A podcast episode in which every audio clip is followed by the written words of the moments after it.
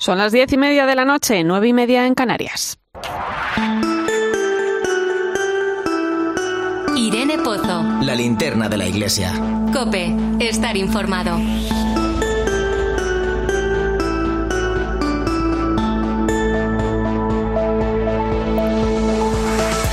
¿Qué tal? ¿Cómo estás? Ha sido una semana complicada en cuanto a información en el mundo de la Iglesia se refiere.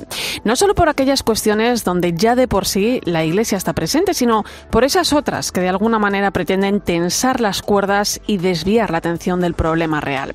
Ante la noticia de la posible apertura en el Congreso de una comisión que investigue los abusos sexuales en la Iglesia, uno se pregunta el porqué de esta petición cuando el tema es mucho más amplio. Echando un vistazo al último informe realizado por Save the Children o el que llevó a cabo la Fundación ANAR, que refleja que los casos de la Iglesia representan solo el 0,2, 0,2 de los abusos en España, siendo el resto los que sacuden entornos como el familiar o el educativo, no se entiende el fin de esta propuesta. Claro que la Iglesia se avergüenza de lo que ha sucedido y está dispuesta a colaborar y desde hace mucho tiempo viene trabajando para acabar con todo esto. Pero el problema hay que verlo en sus justas dimensiones. No se puede identificar la palabra abuso con Iglesia. El tema es muy serio y esto que se quiere poner en marcha es algo incompleto. Veremos cómo avanza la propuesta. Por otro lado, señalar, como así ha hecho saber también la propia Iglesia, que es bueno que la Fiscalía General del Estado intervenga. Ya sabes que ha ordenado a los fiscales superiores de España que remitan todos los procedimientos penales referidos a abusos sexuales a menores de edad. Esto no solo contribuye a acabar con esta lacra, también permitirá conocer la extensión y la profundidad de estos abusos. Son muchas las voces de la Iglesia que estos días estamos escuchando. Decía el cardenal Blázquez que no podemos desentendernos para acusar a otros, porque todos estamos implicados, familias, educadores, cristianos, obispos. En este sentido señalaba el responsable de la Oficina de Protección del Menor de la Archidiócesis de Valencia, Daniel Juan Tortosa, que no es solo un problema que compete a la Iglesia y que es una obligación de todo español al tener conocimiento o noticia de un posible caso de abuso sexual, ponerlo en conocimiento y disposición de la Fiscalía. Creo que la Iglesia en materia de protección de menores viene haciendo un buen trabajo desde hace mucho tiempo y tiene disposición de colaborar para esclarecer lo ocurrido en el pasado y en la medida que sea posible remediarlo. El primer paso es reconocer los errores y pedir perdón y eso ya ha pasado varias veces. No es justo decir que la Iglesia permanece pasiva ante lo ocurrido.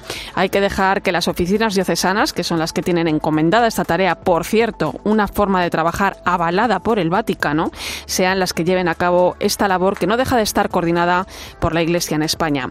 Y no nos olvidemos que los medios de comunicación tenemos una gran responsabilidad en todo esto. Como dice el Papa Francisco, informar es formar. Detrás de cada titular, de cada noticia, hay personas que forman un criterio conforme a lo que leen o escuchan. Espero que la linterna de la Iglesia sea capaz de acompañarte en la senda de la verdad tan necesaria en este tiempo. Bienvenido, te saluda Irene Pozo en este viernes 4 de febrero. La linterna de la Iglesia. Irene Pozo. Cope, estar informado. Ya sabes, como siempre, que puedes acompañarnos con tus mensajes a través de las redes sociales. Estamos en Religión Cope en Facebook y Twitter, hoy con el hashtag Linterna Iglesia 4F.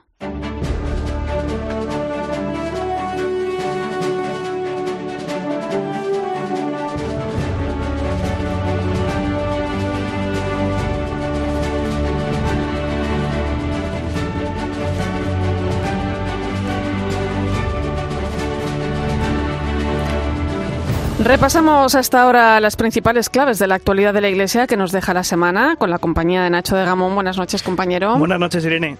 Comenzamos hablando de educación porque el Consejo de Ministros del martes aprobó el Real Decreto de Enseñanzas Mínimas en Educación Infantil. Sí, y una modificación de última hora sobre el texto previsto señala que se tenderá a la extensión o universalización de ese ciclo de 0 a 3 años a través de una oferta pública suficiente, lo que deja fuera, una vez más, a la enseñanza concertada. Pedro Huerta es el secretario general de Escuelas Católicas. Vuelve a ser, en continuidad con la LONLOE, un menoscabo de la libertad de enseñanza y del derecho a los padres a elegir el tipo de educación que quieren para sus hijos, tal como marca el artículo 27 de la Constitución, dejando fuera de la financiación a los centros concertados, especialmente a todos esos centros privados y religiosos que ofrecen una escolarización a las poblaciones más excluidas en riesgo de pobreza o de exclusión social, estamos privando a la ciudadanía, una buena parte de esa ciudadanía, de ese acceso a la educación que quieren para sus hijos. Seguimos hablando de decisiones políticas, en este caso de la aprobación en el Congreso de la reforma del Código Penal para penalizar a los grupos pro vida. Esta reforma, que ahora continuará su trámite en el Senado, contempla penas de prisión de tres meses a un año o trabajos en beneficio de la comunidad para los integrantes de grupos pro vida que realicen, por ejemplo, vigilias de oración frente a los abortorios. Las asociaciones quieren seguir con su actividad, como explica Marta Velarde, presidenta de los rescatadores Juan Pablo II. Con esta ley, la que más perjudicada de todas es a la mujer. Se le va a coartar sus derechos a la mujer. No les interesa a nadie porque una vez que abortan a quien le interesa, no le interesa a nadie. Los activistas contra el aborto asumen que pueden ir a la cárcel, pero aseguran que no van a dejar de realizar su actividad. Irene es una de ellas. Yo no entiendo cómo en una sociedad se puede aprobar este tipo de leyes. Pretenden condenar a personas que lo único que hacemos es ayudar. Para mí es un retroceso y yo no tengo ningún miedo y voy a seguir ayudando a las mujeres dentro de la legalidad. La Universidad San Pablo CEU ha organizado el quinto Congreso Nacional de Bioética que lleva por título Bioética al servicio de la salud y de la vida. A partir del lunes, diferentes expertos en bioética abrirán debates sobre asuntos como la identidad de género, la objeción de conciencia del personal sanitario o la eutanasia. El Congreso está abierto a todo el que quiera participar a través de la web del Instituto de Humanidades Ángel Ayala. Rafael del Río Villegas es uno de los codirectores del Congreso. Subrayando lo que nos ocupa, la salud y la vida, como bienes elementales que están de alguna manera en la base de casi todo lo demás y destacando también nuestra actitud frente a ellas, que son para nosotros una responsabilidad, un deber, algo frente a lo que tendríamos que responder. La Conferencia Española de Religiosos, la CONFER, ha fallado los premios Carisma, que reconocen a personas e instituciones que animan, sirven y promueven la vida religiosa en nuestro país. Unos galardones que en su tercera edición han recaído en la Fundación Foesa, la Iglesia en La Palma o el youtuber Daniel Pajuelo, entre otros. El secretario general de la CONFER, el hermano Jesús Miguel Zamora, hacía balance de esta edición de los premios Carisma. Vuelven a estar en el centro valores como el servicio, la denuncia, eh, la actualidad, la frescura también, y yo creo que en esta ocasión se hacen más internacionales si cabe, porque abarcan realidades que tienen que ver con Ecuador o con Belén, eh, desde la península a Canarias, desde jóvenes a adultos.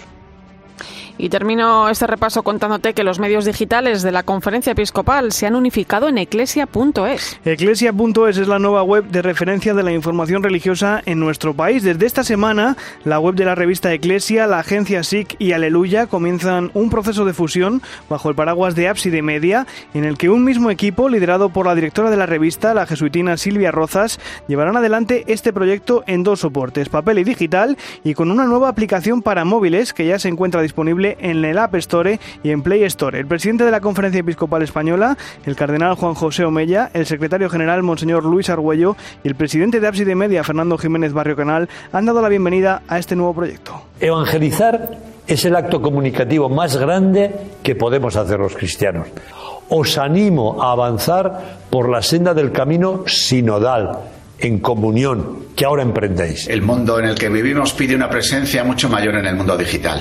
Por eso en este proyecto Eclesia de la Iglesia Española, toda la presencia digital de la Iglesia. Yo creo que es una gran oportunidad para, para todos los católicos y también para los que se quieren informar de la vida de la Iglesia, un punto de encuentro, un punto de unión, un punto de comunión.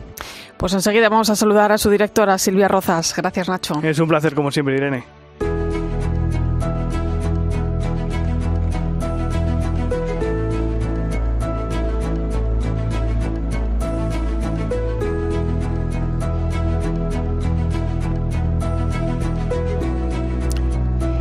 Grandes retos los que asume el proyecto Eclesia que viene a caminar por este mundo digital que ya de por sí se convierte en todo un desafío para la comunicación en la Iglesia. Al frente de Eclesia.es está la periodista, hija de Jesús y colaboradora de este programa Silvia Rozas. Buenas noches. Hola, muy buenas noches, Irene. ¿Cómo acoges este nuevo reto que se pone por delante? Bueno, pues por una parte con la humildad de quien todavía continúa en su vida aprendiendo y sobre todo, bueno, pues eh, con la gran oportunidad que tenemos de hacer un buen portal de información religiosa y que mm, podamos aportar también nuestro granito de arena a mm, esta construcción de la comunicación en el siglo XXI, con calidad, con rigor. ¿De dónde nace esta iniciativa y por qué, Silvia? Pues fíjate, ya hace unos años nos fuimos, nos dimos cuenta en la conferencia episcopal de que diferentes equipos estábamos haciendo pues buena labor, pero por separado. Y a veces hasta en la misma casa, ¿no? Y, bueno, pues tuvimos esa inquietud por decir, tenemos que unirnos más. Hubo una época, y tú lo sabes bien, en la historia comunicativa en que cuantos más medios mejor, eh, cuantos más equipos mejor, pero claro, llega un momento en que hay que unificar las fuerzas y de ahí surge de unificar las fuerzas y de decir, encima somos de diferentes generaciones y podemos hacer eh, pues algo nuevo y diferente con calidad, pero actual. Eh, exactamente, Silvia, ¿qué es lo que se fusiona y qué es lo que concreta ese proyecto de Eclesia.es? Pues se funciona, por una parte, el equipo de la revista Eclesia, la web de la revista Eclesia, por otra parte la agencia SIC y por otra parte el Aleluya, eh, que es el portal de religión de esta casa. Nos unificamos en eclesia.es colgando de cope.es. O sea, la agencia sí que es el servicio de información de la Conferencia Episcopal Española, la revista Eclesia que tiene una trayectoria larguísima, además una historia importante también a seguir y que en ese momento pues tuvo que asumir esa parte digital también, ¿no? Para caminar, ¿no? En, en el tiempo en el que vivimos y esa página web del portal de religión de cope.es, aleluya, se concreta ahora en eclesia.es. Sin duda es una gran apuesta en el mundo digital de la información socioreligiosa. Yo te quiero preguntar, Silvia, ¿por dónde crees que pasan los grandes retos, los grandes desafíos que hay que atender en la actualidad? Yo creo que, a ver, por una parte es muy complicado, es muy complicado poner palabra a esto mientras estamos caminando. Yo lanzo, bueno, pues algunas luces que desde luego la Iglesia eh, tenemos claras.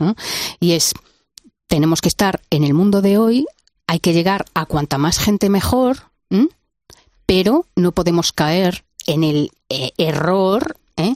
en el, bueno, pues hoy saciarnos, pero en el futuro que estamos construyendo, ¿no? Entonces no podemos caer en el sensacionalismo, en ir a la búsqueda de historias que no aportan y tenemos que, bueno, pues pensar qué queremos ofrecer a la Iglesia y al mundo de hoy. Claro, estamos en un mundo eh, que cambia muy deprisa, ¿no? Y sobre todo ese acelerador que ha pisado, que ha supuesto la pandemia, ¿no? Eh, ¿Qué valoración haces de la comunicación en general y de mm. la comunicación de la Iglesia en particular? Ese es un tema, bueno, a mí me encantaría decir que lo hacemos muy bien. Yo creo que hacemos camino, que hemos ido cambiando. Y yo desde que estaba en Santiago de Compostela eh, puedo asegurar que el panorama comunicativo en la Iglesia española ha cambiado mucho y para bien. No, hay más que ver las delegaciones de medios de comunicación en España. Eh, gente profesional, muchas mujeres, ¿eh? muchas mujeres. Eh, destaco eso porque como siempre hablamos de la mujer en la iglesia, pues cuántas mujeres estamos trabajando en la iglesia, ¿no? Lo que pasa es que a unas se nos ve, a otras no, pero Mujeres, laicos también, o sea, es, importante todo eso. Eh, venimos viviendo además en los últimos tiempos, Silvia, eh, sobre todo en las últimas semanas, ¿no? Eh, parece que hay una verdadera carrera de fondo, ¿no? Por sacar el titular rápidamente, ¿no? Y a veces las prisas no son buenas. Sí, porque claro, al final mm, todos queremos ser los primeros. Yo estoy convencida de que esto, esto es una teima, como decimos en Galicia, esto es una historia de los periodistas. Porque en realidad eh, la persona de la calle pues no está mirando a ver quién lo saca antes. Em, la iglesia no puede pecar ahí. porque eh, ojalá seamos los primeros, claro que sí, pero que lo hagamos bien, que lo hagamos con rigor, con contraste. Credibilidad. sí, y además es que, mira, em, en los medios que ya dependen más de la conferencia episcopal, bueno, pues muchas veces tú tienes informaciones y noticias que no puedes dar el primero porque lo tiene que dar otra persona el primero. ¿no? Y eso, bueno, pues para un periodista es un dolor, em, pero para mm, la estructura de, de, nuestra iglesia es el modo de proceder y es cuestión de irlo asumiendo. Yo desde luego invito muchísimo a los periodistas católicos a reflexionar, a que reflexionemos cada vez más. ¿no? Sobre y lo, eso, y lo digo también pues desde mi rapidez, el ir de un lado para otro, el que hay que publicar cosas, pero cuidado con la dictadura del clic, porque claro, al final el clic es muy importante y claro que lo es, pero también es más importante todavía qué es lo que escribimos, qué es lo que decimos. Al final es la ética periodística, ¿no? Porque efectivamente en este mundo digital, eh, bueno, pues que se puede abrir como una oportunidad, pero también se puede convertir en un enemigo, ¿no? Eh, no vale todo como información. No, no vale todo. No vale todo, aunque seamos los primeros en decirlo. Porque yo quiero muy bien que seamos los primeros, pero que lo digamos bien, ¿no? Que lo digamos con rigor, contrastando, que pensemos, aunque hay que pensar rápido, ¿no? Pero que pensemos, ¿esto realmente es así? ¿Me estoy dejando llevar por el titular? Si es que lo hemos visto en, la, en el tema de las inmatriculaciones, en la visita de Pedro Sánchez. Sobre todo quién está al otro lado de la noticia también, ¿no? es, es, importante ese papel también de los medios de comunicación, es también lo que tenemos que pensar. Al otro lado hay personas a las que estamos informando. Claro, y que a veces esa rapidez pues te hace publicar eh, lo primero que han lanzado fuentes interesadas, ¿no? Y no eres consciente de que te estás dejando manipular. Entonces, bueno, es, complicado, Irene, es complicado, porque indudablemente vivimos en un mundo que es importante eh, la rapidez, pero también es, yo creo que la Iglesia eh, debe de basarse en la comunión, debe de basarse en una comunicación, por una parte institucional, como va a ser y es ya eclesia.es, pero por otra parte, bueno, pues ofreciendo también eh, contenidos que atraigan, ¿no? pero sin caer en el sensacionalismo. Es, es un equilibrio muy difícil eh, que yo creo que andamos en él, eh, bueno, pues ensayo-error, ¿no? Eh, bueno, ese, ese camino es bonito también, hmm. como tú dices, hay que reflexionarlo mucho. ¿eh? Em, es parte también de la misión, ¿no? de la comunicación de la Iglesia. ¿no? ¿Por dónde crees que pasa el papel de la, de, del buen comunicador cristiano? ¿Cómo debe ser un buen comunicador cristiano? Yo empezaría por el cristiano, casi. es decir, es tener experiencia de Dios eh, y saber, mm, bueno, pues cuáles son las claves de la Iglesia eh, la doctrina social de la Iglesia hoy, ¿no? El saber hacer esa lectura creyente eh, de nuestra realidad. Pero qué importante, claro, es saber comunicarlo en el mundo de hoy. ¿no? El saber comunicarlo en las redes. Si es que tenemos ejemplos muy buenos en nuestra iglesia, ¿no? ¿Cuántos eh, jóvenes comunican en las redes y lo hacen muy bien?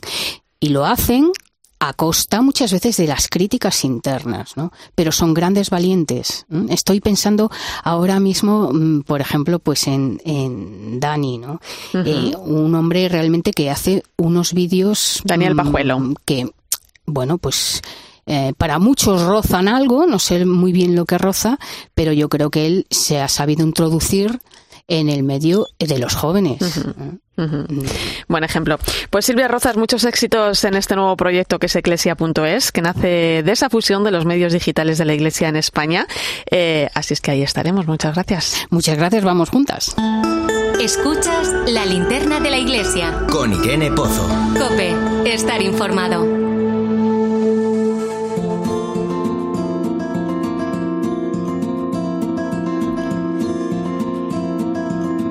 El próximo martes 8 de febrero se celebra la Jornada Mundial de Oración y Reflexión contra la Trata de Personas.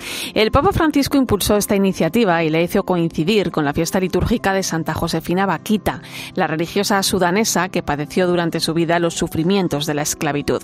Te quiero contar la historia de María, una mujer superviviente de trata a la que la Iglesia ha acompañado para salir del mundo de la explotación. Su nombre, claro, ficticio, pero su historia, por desgracia, es demasiado real. La prostitución la verdad que fue muy difícil. Vivir el proceso, encontrarse con tanta gente desconocida a diario, que no era uno ni dos, eran un montón de hombres, a veces hasta mujeres. La historia de María con la trata de personas comienza cuando llega a nuestro país. Desde un principio la tienen completamente engañada y ella se aísla del resto del mundo por vergüenza y miedo. Una situación de explotación que la lleva a sentirse mal, a creer que no tiene escapatoria y a caer en una profunda depresión. Todos los días pensaba en el suicidio y quería morirme porque sentía que nunca iba a salir de ahí, nunca. Y sentía que cada vez iba más tenía una sensación de, valorización, de que no servía para nada más Deberíamos ponernos por un momento en la piel de María, empatizar con una mujer como cualquier otra, pero que por las circunstancias de su vida se vio en la obligación de trabajar todos los días y bajo esa presión comenzó a consumir drogas para aguantar en pie. En ese momento solo había una cosa que le permitía salir adelante, su hijo Tengo un hijo que depende mucho de mí y se estaba haciendo cada vez más adolescente y quería que algún día se sintiera orgulloso de mí, porque eso era lo único que me detenía a no morirme, a no suicidarme, a no tirarme por la ventana cuando miraba el vacío. Y creo que fue el niño que me dio la fuerza de que podía haber una salida porque no la encontraba. Creo que si no hubiese tenido mi hijo, mi final hubiese sido otro. Entonces me encontré una persona y me derivó a un psicólogo o a hablar y yo eso pues sentí como que ya podía pues hablar de hablar con otra persona que no fuera el círculo porque cuando uno está en eso el círculo es todo prostitución todo drogadicción todo alcohol entonces no haya con quién Gracias a las personas que se cruzaron en su camino, María tuvo una nueva oportunidad y hoy sigue adelante y puede contarlo. No es la única. Víctimas de la trata, de modo de todo el mundo, han podido recuperar sus vidas a pesar del miedo que les transmitían sus explotadores. Gracias a Caritas por hacernos llegar este testimonio para poner voz a esta lacra que es la trata de personas. Un relato en primera persona que estoy segura ayudará a muchas mujeres que de alguna manera se sienten identificadas.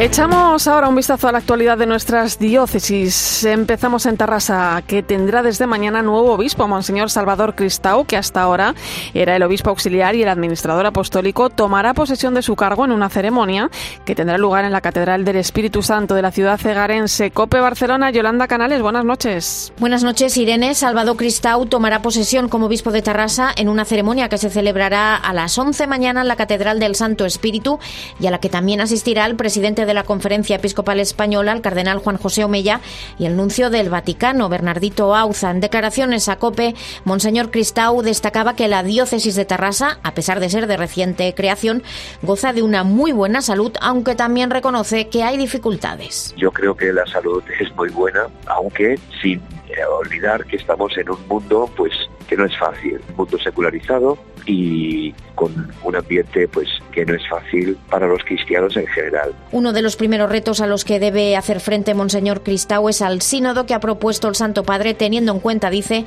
la necesidad de evangelización. Vamos ahora hasta Ávila, donde esta semana se ha presentado el Congreso Internacional Doctoras de la Iglesia y Patronas de Europa que organiza la Universidad Católica de Ávila, la Pontificia Universidad Urbaniana y el Pontificio Ateneo Regina Apostolorum, y que tendrá lugar el próximo año, como nos recuerda y nos cuenta también la delegada de Medios de Comunicación Social, Auxi Rueda. Buenas noches. Buenas noches, Irene. Pues este va a ser uno de los primeros actos que vamos a vivir con motivo de ese año jubilar teresiano que acaba de conceder el Papa Francisco a la diócesis de Ávila por ese cuarto centenario de la canonización de Santa Teresa de Jesús. Precisamente ella, la santa bulense, fue la primera mujer en obtener el reconocimiento como doctora de la Iglesia. Eh, se acaban de cumplir justo ahora, hace 50 años y eso abrió el camino al reconocimiento de otras tantas grandes mujeres de fe, incluso patronas de Europa como Edith Stein. Todas ellas, su figura y su legado serán analizados en este Congreso Internacional Interuniversitario, que es la primera vez que aborda una temática específica en este sentido. Y te cuento ahora que los misioneros dominicos han presentado el informe de selvas amazónicas compartiendo esperanzas desde las periferias. En él se refleja el impacto de la pobreza en los núcleos urbanos de Latinoamérica en los que están presentes. Nos lo cuenta Manu Torralba. Como pide siempre el Papa Francisco, los misioneros dominicos se encuentran en las periferias, en concreto en las de América Latina. Los misioneros dominicos lo suelen repetir mucho. Más que llevar yo el Evangelio a aquellas personas heridas por la vida, que viven injustamente en las periferias de la sociedad, son ellas las que nos evangelizan a nosotros. Lo dice el prior provincial de los dominicos, Fray Jesús Díaz Sariego. Cada época histórica tiene sus periferias y por lo tanto sus preferidos de Jesús. Hoy sabemos cuáles son nuestras periferias. No sé si las conocemos, más allá de los informes, pero cuando las conocemos de verdad, estamos ejerciendo esa itinerancia compasiva. Por eso han presentado el informe Compartiendo Esperanzas desde las Periferias, un documento en el que denuncian las situaciones de exclusión y empobrecimiento que existen en los núcleos urbanos de Latinoamérica. El vicario episcopal para el Desarrollo Humano Integral de la Archidiócesis de Madrid, José Luis Segovia, resaltó durante la presentación la importancia de la vinculación entre periferias y esperanzas. Nada hay más provocador y más universal que el sufrimiento. Y cuando ese sufrimiento es el sufrimiento evitable que está provocado por la injusticia, pues eso constituye el primer desafío ético y evangélico al que tenemos que dar respuesta. Uno de los capítulos de este informe lo ha escrito Fray Marcos Julio García, un dominico con amplia experiencia en los medios de comunicación y lo ha hecho sobre el casco urbano de Caracas menores de 11 años trabajando ya en la calle. Ojalá y fuera trabajando de una forma honesta. Muchos de estos niños son usados por grupos para delinquir y eso hace que un joven a los 17 años o sea un malandro como llamamos por allá o tristemente ya esté en la cárcel o peor aún que esté muerto. Los jóvenes son una gran preocupación para Fray Marcos, que conoce bien la realidad de América del Sur. Asegura que a los jóvenes con talento no se les brindan oportunidades para triunfar, ya que desde bien niños tienen que elegir entre trabajar o delinquir. Avisa también sobre otro peligro que existe en la capital de Venezuela, como todos sabemos, el populismo. En América del Sur eh, la pobreza ha sido también usada como un brazo poderoso para cierta ideología eh, manipuladora que les ofrece salir de la pobreza y que con el pasar de los años resulta ser que se ha empobrecido cada vez más. El informe Compartiendo Esperanzas desde las periferias de los dominicos cuenta cómo la pobreza genera un enorme impacto en los valores fundamentales de las vidas humanas, especialmente en su dignidad.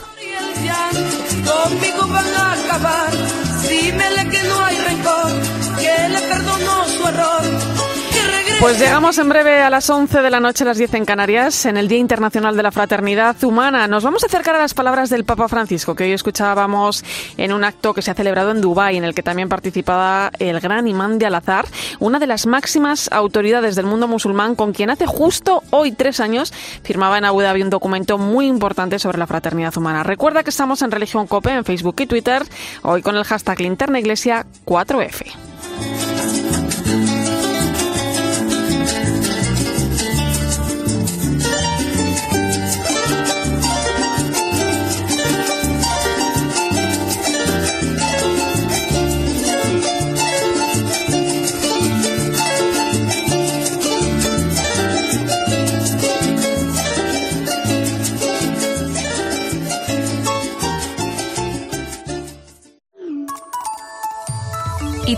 Piensas? Escribe a Irene Pozo en Twitter en arroba religión-cope y en nuestro muro de Facebook Religión Cope. Este fin de semana, Cristina tiene un plan. Desde las 10 de la mañana hasta las 2 quiero contarte las mejores historias, emocionarme contigo, reírme contigo. En Cope, de 10 de la mañana a 2 de la tarde, los sábados y domingos, el mejor entretenimiento lo encuentras en fin de semana con Cristina López Slichting. Mónica Carrillo, Juanma Castaño, Carlos Latre o un señor mm, desconocido. En línea directa buscamos al sucesor de Matías que desde hoy te baje hasta 150 euros en tu seguro de coche y hasta 100 en el de tu hogar por solo cambiarte y pagues lo que pagues. Compara tu seguro, conoce a los cuatro candidatos y vota al tuyo en línea directa.com o en el 917-700-700. Consulta condiciones. En Cope estamos donde estás tú. ¿Qué tal, Elena? Buenos días. Hola, buenos días. Porque con la aplicación llevas en tu móvil todos los programas con los mejores comunicadores. Muy buena. Hola, Pepe. Buenas noches. Tiempo de juego. Bienvenidos al mejor fútbol del mundo. Bienvenidos a la Liga de Campeones. Nos escuchas en directo o cuando tú quieras. Los mejores contenidos donde estés, porque con la aplicación móvil nos movemos contigo.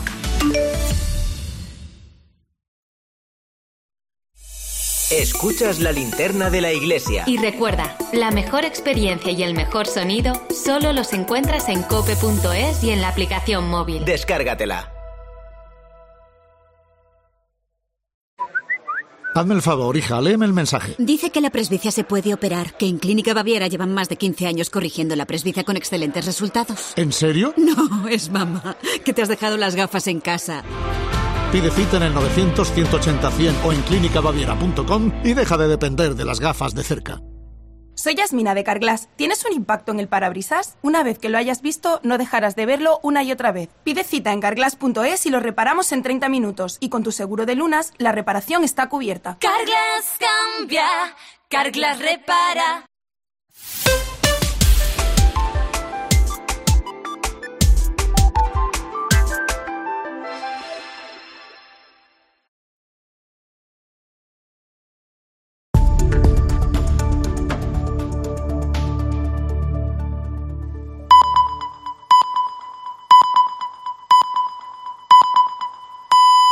Son las 11 de la noche, las 10 en Canarias. Irene Pozo. La linterna de la iglesia. Cope, estar informado.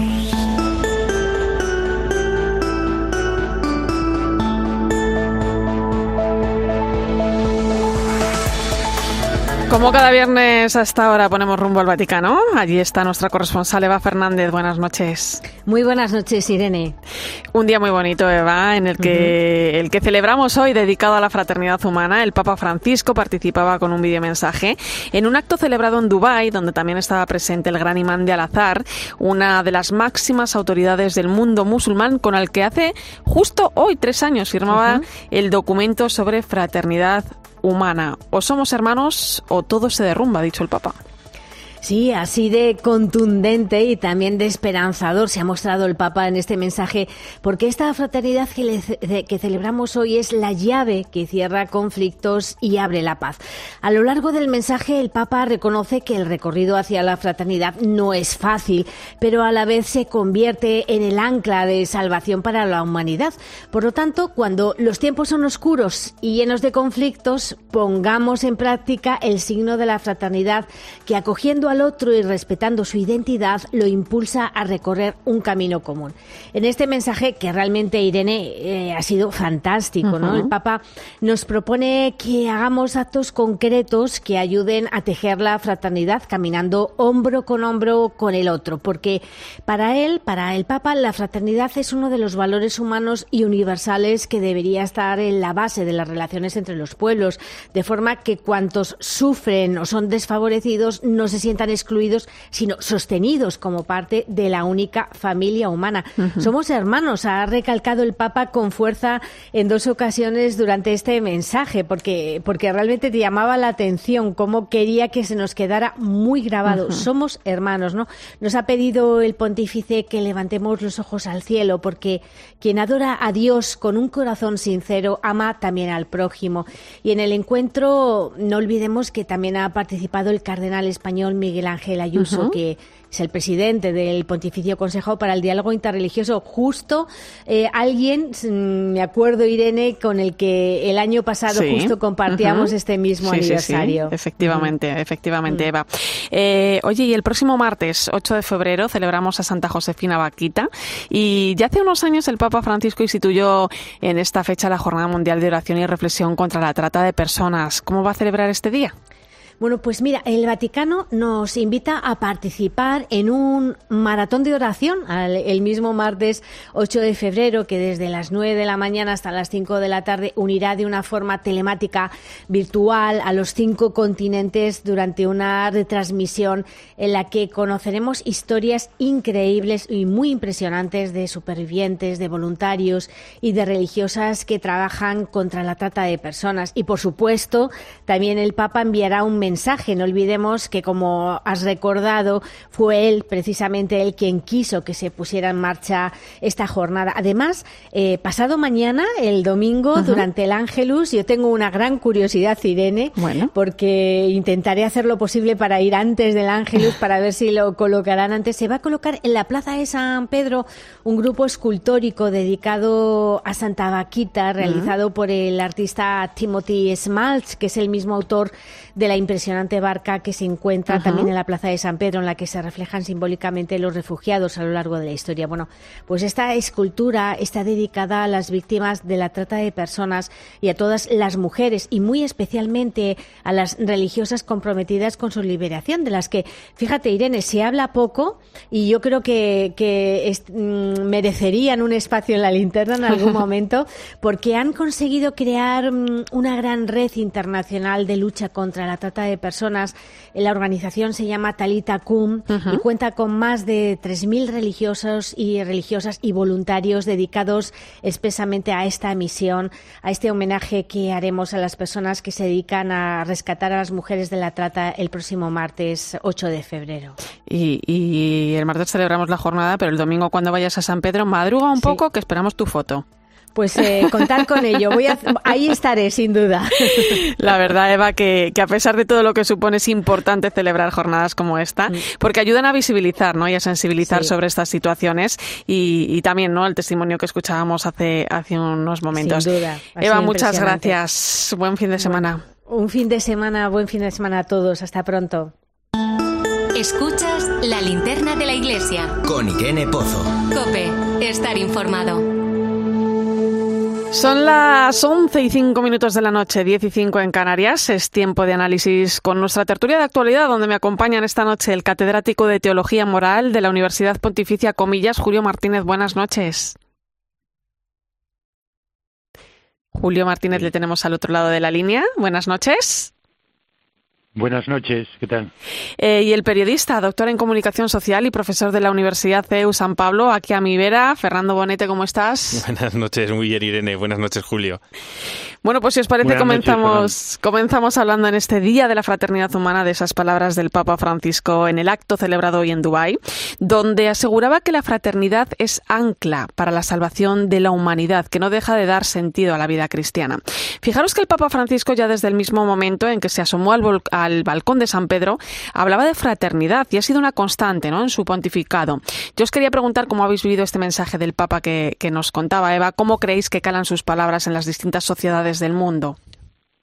Fernando. Pues en clave de actualidad, es que, bueno, no, me quiero adelantar a la jugada porque sé que luego conversaremos de este tema, no voy a hacer spoiler, pero en clave de actualidad porque estamos viviendo en estos momentos un periodo crítico de las relaciones internacionales y la geopolítica y ver renovado este documento a tres años vista, en ese momento tan especial en el que se reafirmó, además de forma tan contundente la, fraternidad en, este momento tan, tan crítico, eh, me hace pensar en que hay muchas soluciones y caben muchas soluciones antes de, llegar a las manos, llegar a las armas, ¿no? Entonces es imposible no pensar en, los conflictos que estamos viviendo ahora en Europa. Eh, Julio, en el acto participaba también el gran imán de Al-Azhar, Hamed Al-Tayeb. Eh, es una de las personas más relevantes en el mundo musulmán, con el que hace justo hoy tres años el Papa Francisco firmaba ese documento, ¿no? Sobre la fraternidad humana por la paz mundial y la convivencia común. Bueno, pues que viene a proponer la fraternidad como fundamento del diálogo interreligioso, ¿no? Eh, ¿Qué supuso este documento y cómo llega este este hecho hasta nuestros días. Sí, eh, hace tres años y creo que, es bonito recordar que 800 años después de la visita de Francisco de Asís al sultán Malik al-Kamil, em, que el Papa quiso ir y quiso además que quedase muy claro que, que era como, como una visita diríamos que correspondía con, con la historia y la mejor tradición del diálogo entre las religiones. ¿no? Porque yo creo que eh, si no hay diálogo entre religiones y no hay capacidad de actuar conjuntamente, eh, ¿cómo se puede frenar el declive cultural y moral del mundo? Donde hay que poner también, pues, eh, todo lo que es la, la incapacidad para afrontar juntos los grandes asuntos y para evitar que, se, que se vayan generando guerras. ¿no? Sabemos que el Papa habla continuamente de, de la Tercera Guerra Mundial eh, a pedazos, ¿no? y, y en este mensaje a mí me ha impactado mucho, pues, que no solamente recuerda que solos no nos salvamos, una, una frase que, que está muy presente desde la pandemia y, Fratelli Tutti, sino que dice también que o somos hermanos o todo se derrumba. Es decir, es muy fuerte. Y no podemos dejar pasar desapercibido esta, esta visión, ¿no? Y ahí es donde nos pide que miremos al cielo, porque la claridad también para la paz viene del cielo. Fijaros, eh, hacías referencia ahora a Fratelli Tutti. Claro, no podemos hablar de fraternidad sin hablar, sin hablar de esta encíclica, ¿no? Es un documento eh, que también el propio Gran Imán de Alazar dijo que devolvía a la humanidad su conciencia, Fernando. Sí, yo, yo creo que, como contabas antes, decías antes, la fraternidad está en el corazón y en el eje de todo el pontificado de Francisco y Fratelli Tutti es una encíclica que viene a poner negro sobre blanco todo ese pensamiento para compartirlo con nosotros, para que lo discutamos, pero también para que lo llevemos a la práctica. Y en la misma clave leo al final los, los pasos que estamos dando con el, con el sínodo, por supuesto, ahora llevando a la acción esto que Fratelli Tutti ya, ya, nos, ya nos conmovía y nos llevaba a hacer. Y por supuesto, esto que se está que se está produciendo ahora la renovación de este documento de, hace tres años y este recordatorio, ¿no? El Papa Francisco vuelve una y otra vez sobre esa frase que está en el recordatorio hoy de esta jornada y es que todos somos eh, hijos de un mismo Dios y todos vivimos bajo el mismo cielo eso es verdad. Y como bien recordaba Julio, ¿no? Eh, eh, la clave también del camino del, diálogo ¿no? interreligioso que se hace tan necesario en nuestros días. Vamos con otro tema importante, lo avanzabas antes, Fernando. A pesar de los intentos por reconducir la situación, pues se mantiene la tensión en Ucrania. En Ucrania no es fácil la situación. Julio, esta misma semana participabas en un encuentro organizado por la Universidad de Comillas y Jesuitas sobre cómo entender este conflicto, ¿no? ¿Cuáles son las claves? ¿Cómo entender qué es lo que está ocurriendo, porque pensamos que Ucrania está lejos y no somos capaces ¿no? de pensar en las consecuencias de todo esto. Sí, yo creo que es, muy importante que tratemos de recibir buena información, un poco en la línea que hablabais eh, Silvia y tú hace unos minutos, ¿no?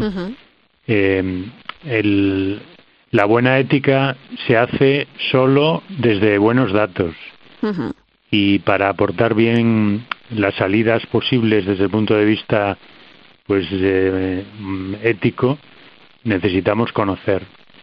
Y luego también conocer que es lo que me tocó a mí en ese acto eh, lo que la Iglesia eh, dice sobre sobre la paz porque más que hablar mucho de la guerra ahora prefiere hablar de, la paz y los caminos que llevan a la paz no lo que pasa es que es cierto que estamos en una tensión muy seria porque hay un país que no ha perdido su bis imperialista, que es Rusia, y que está utilizando la amenaza bélica para conseguir objetivos políticos. Entonces, evidentemente, también hay que hablar de la, del derecho a la legítima defensa que ante una agresión eh, armada con tanques y similares cosas o a través de ataques eh, cibernéticos que en el mundo en que vivimos pueden hacer muchísimo daño, más de lo que nos podemos imaginar, porque pueden bloquear pues eh, los suministros de eléctricos, de agua, de de cualquier de todo, de la sanidad en un país. Bueno, pues entonces quiero decir que, que que nos toca estar un poco preparados y yo creo que los cristianos tenemos aquí la gran eh, misión también de, de enterarnos de, cuál es nuestra propia tradición. Claro, la pregunta, la pregunta es a la que tú respondías, ¿no? ¿Cabe la guerra en una mirada creyente? Bueno, yo creo que la clave está en esta expresión que ha utilizado Julio, que es la legítima defensa.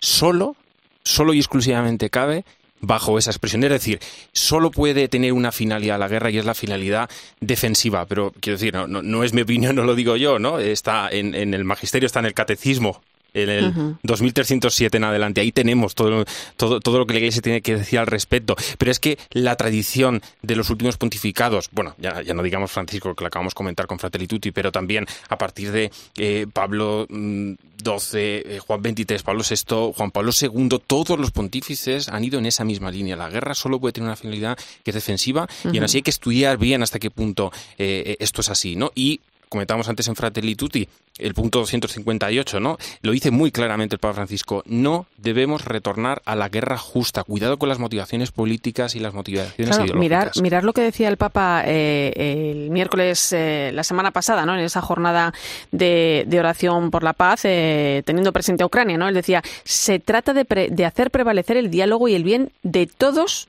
y no los intereses partidistas, Julio. Claro, claro porque, es decir, eh, sería hacer la guerra a la guerra con todos los medios de la paz, ¿no? Y la paz basada en la justicia. Entonces, evidentemente en este conflicto hay que decirle eso, la llamada que, que, que, ha hecho el Papa y que seguirá haciendo a lo largo de todas estas semanas, Dios quiera que, que no tengamos que en ningún momento hablar de, de una invasión ya en acto, eh, será a, los caminos de la paz. Pero diríamos que también hay que prepararse para que efectivamente uno de los actores, en este caso, el que más eh, poder tiene, porque no olvidemos, por ejemplo, que, que la OTAN en, este, en esta situación no puede intervenir desde dentro de eh, Ucrania, porque Ucrania no pertenece a la OTAN. Entonces, quiero decir que, que la OTAN está preparando cosas, pero no tanto metiéndose dentro de Ucrania, sino proveyendo a los ucranos para que puedan defenderse. ¿no? Entonces, es decir, la, la cuestión nuestra es que nuestra tradición primaria, y el Papa Francisco efectivamente, como muy bien decía Fernando, lo que hace es asumir el magisterio de los, sus predecesores y no ha eliminado, como sabemos que en el tema de la pena de muerte ha pedido que se hiciera un cambio directo en el catecismo de la Iglesia Católica, en el tema de la guerra no ha cambiado. Sin embargo, lo que sí ha hecho es alertar de que hay eh, un tipo de, guerra posible que es eh, una guerra humanitaria, defensiva o preventiva, que, es muy peligroso justificarla de entrada fácilmente. Porque recordemos, por ejemplo, la guerra de Kosovo, que fue una guerra que se llamó guerra humanitaria, ¿no? Ahí la, la OTAN intervino en un conflicto interno de Kosovo, bueno, que los serbios estaban provocando un genocidio a los kosovares y entonces se, llamó guerra humanitaria.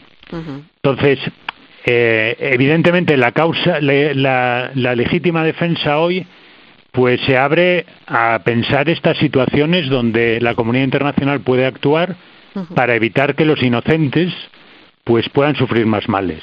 Pero es muy peligroso y tiene mucho riesgo, como el Papa en el número que quiero repetirlo, ya lo ha dicho Fernando, pero 258 de Fratelli Tutti, pues recuerda claramente, ¿no? Pues un placer, como siempre. Gracias por vuestro análisis con ese buen ojo en estas cuestiones que muchas veces pues no son nada fáciles de entender. Julio, hasta otra. Bueno, muchas gracias a ti, Irene, y un saludo a todos. Gracias. Fernando, hasta pronto. Hasta pronto, un saludo a todos. Pues hablamos de cine. Hoy llega a las pantallas de nuestro país una de esas historias que no le dejan a uno indiferente. Te hablo de la película Petra de San José, un largometraje que narra la vida y obra de la fundadora de la Congregación de Madres de Desamparados y San José de la Montaña, una congregación dedicada a la atención de los más desfavorecidos. Su portavoz es la hermana Paloma García. Buenas noches. Muy buenas noches y muchas gracias por, por abrirnos un huequecito ahí en vuestra ventana, en vuestro espacio. Eh, lo primero, ¿qué se siente teniendo la vida de su fundadora en la gran pantalla? Pues yo ahora mismo te digo la verdad, unos nervios tremendos. primero una ilusión muy grande, muy grande, pues porque ves que un proyecto bonito, ¿no? Culmina. Segundo, pues la expectación de, de, ver lo que está generando en la gente, pues que es mucha ilusión y la verdad una aceptación muy buena. Ha habido una respuesta, sobre todo hoy que es el día en que estrenábamos, una respuesta muy grande no solamente en nuestra gente, sino en, todas las salas, en las salas de cine. Que estamos hablando de películas, al fin y al cabo, que son películas eh, con un contenido religioso que a veces es muy difícil colocarlas en las carteleras. Y, lo que me comentaba de que se siente el tener una, una fundadora, poderla ver en una pantalla de cine, pues es sobre todo un gozo inmenso, ¿no? De, de, poder decir, esta fue una vida grande, ¿no? Y merece la pena ser contada. ¿Quién fue Petra de San José? Pues mira, Petra de San José fue una mujer que vivió en el siglo XIX, la, nació a mitad del siglo XIX, con todos los condicionantes, eh, yo digo, sociales, políticos y familiares que tenía la mujer en aquel entonces. hoy en día que se reivindica tanto estos papeles de la mujer, en un pueblecito pequeñito de Málaga, el Valle de Artalajís, y cómo ella poco a poco va sintiendo esa llamada de Dios de que quiere de que siente que Dios le pide que le dé la vida, era una muchacha joven, estaba comprometida ya para casarse, cuando en ese momento Dios le va llenando el terreno porque ya no sabía cómo romper esa relación, no porque sentía que se le tenía que dar a Dios, y a partir de ahí pues eh, entregar su vida a los más pobres. Eh, ¿Y cómo surge la idea de llevar la figura de Petra de San José al cine? Pues mira, surge cuando la, desde la congregación nos planteábamos qué podíamos hacer, porque es verdad que, que es mucha gente la que cada vez más la conoce, nos dice que se encomienda a ella, viene a visitarla donde está enterrada en Valencia, en la casa nuestra general, pero nosotros nos planteábamos qué podíamos hacer un poco más por dar a conocer más su figura, ¿no? Sobre todo pensando a lo mejor en vistas a, pues vamos a movilizar un poco también, ¿no? A ver si llega, llega el día ansiado en que veamos su canonización. y, y a partir de ahí, pues fue cuando nos planteamos el hecho de decir, oye, y viendo todos los proyectos que había hecho Goya, producciones de la mano de Pablo Moreno, decíamos, ¿y nosotros tendríamos cabida con esto? Y lo que empezó como un sueño, porque pensábamos que era algo imposible, pues bueno, al final se ha convertido en realidad. Es una producción de Goya Producciones, como bien, como bien dice hermana. Eh, la dirección es de Pablo Moreno, pero vosotras habéis colaborado muy activamente en el guion, ¿no? Muy activamente en el guion, porque evidentemente han sido consensuados.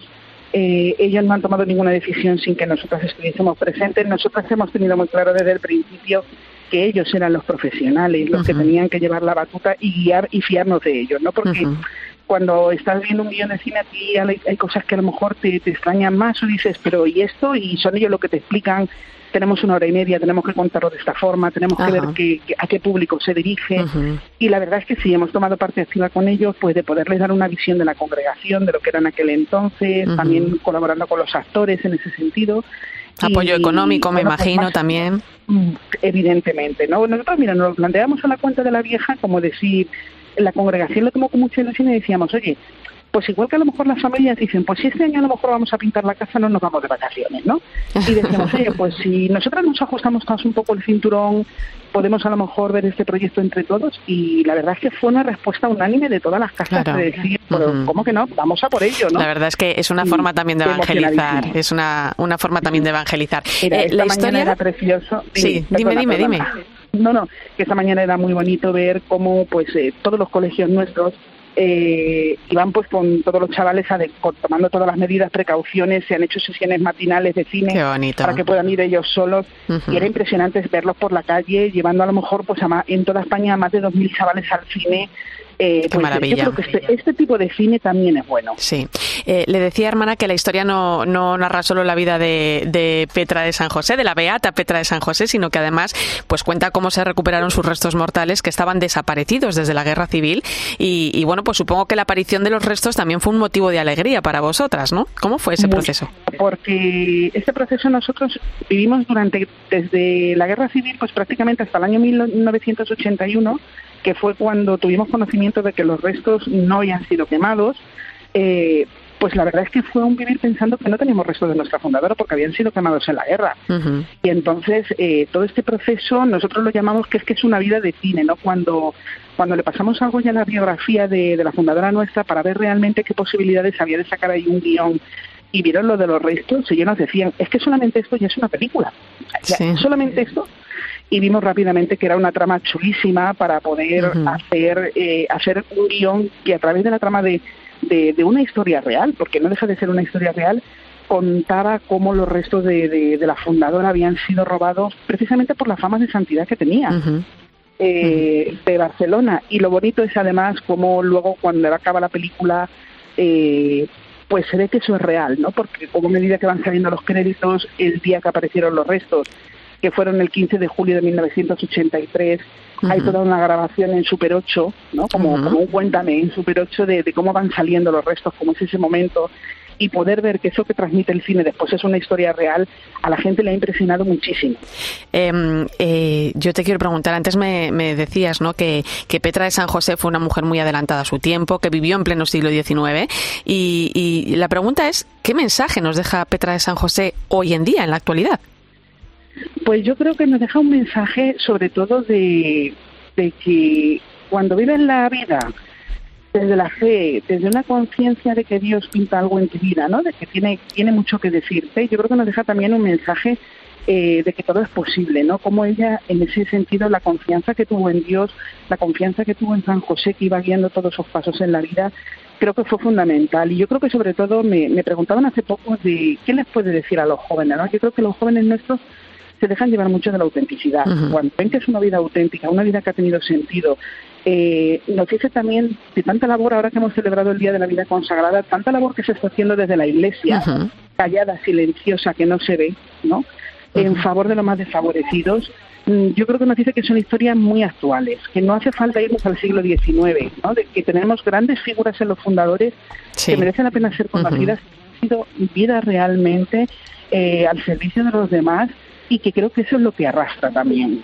Pues aquí, aquí tenemos la, vida y, eh, de Petra de San José. Hermana Paloma García, portavoz de la Congregación de Madres de Desamparados y San José de la Montaña. Gracias por este tiempo y que Petra de San José en cines desde hoy mismo sirva pues para eso, para que muchas personas conozcan esa vida dedicada a los más vulnerables, algo, algo que llega hasta pues nuestros días. Un abrazo. Claro que sí, muchísimas gracias a vosotros. Un abrazo. Pues así suena Petra de San José, escucha. Quiero sobre la mesa las cuentas para ver si es cierto que cobran a los feligreses. Y los diarios que lleven. Y también esos papeles que van dirigidos a San José. Después interrogaremos a todas las hermanas. El Señor me ha revelado que su voluntad es fundar una nueva congregación. Seréis las madres de los desamparados. Buen plan para este fin de semana. Ir al cine a ver Petra de San José, la historia de una mujer que en pleno siglo XIX decidió dejar la vida relativamente cómoda que tenía para entregarse a los más necesitados. Todo un ejemplo en nuestros días. Gracias por acompañarme esta noche en la linterna de la iglesia. Te dejo ahora con el partidazo de Cope y Joseba Larrañaga.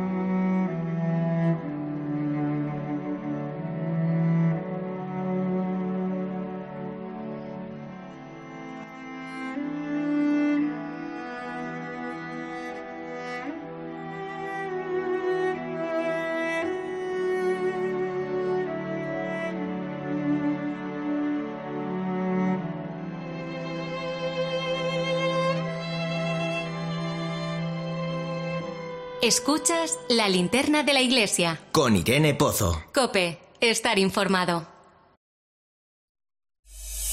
Escuchas Cope. Y recuerda, la mejor experiencia y el mejor sonido solo los encuentras en cope.es y en la aplicación móvil. Descárgatela.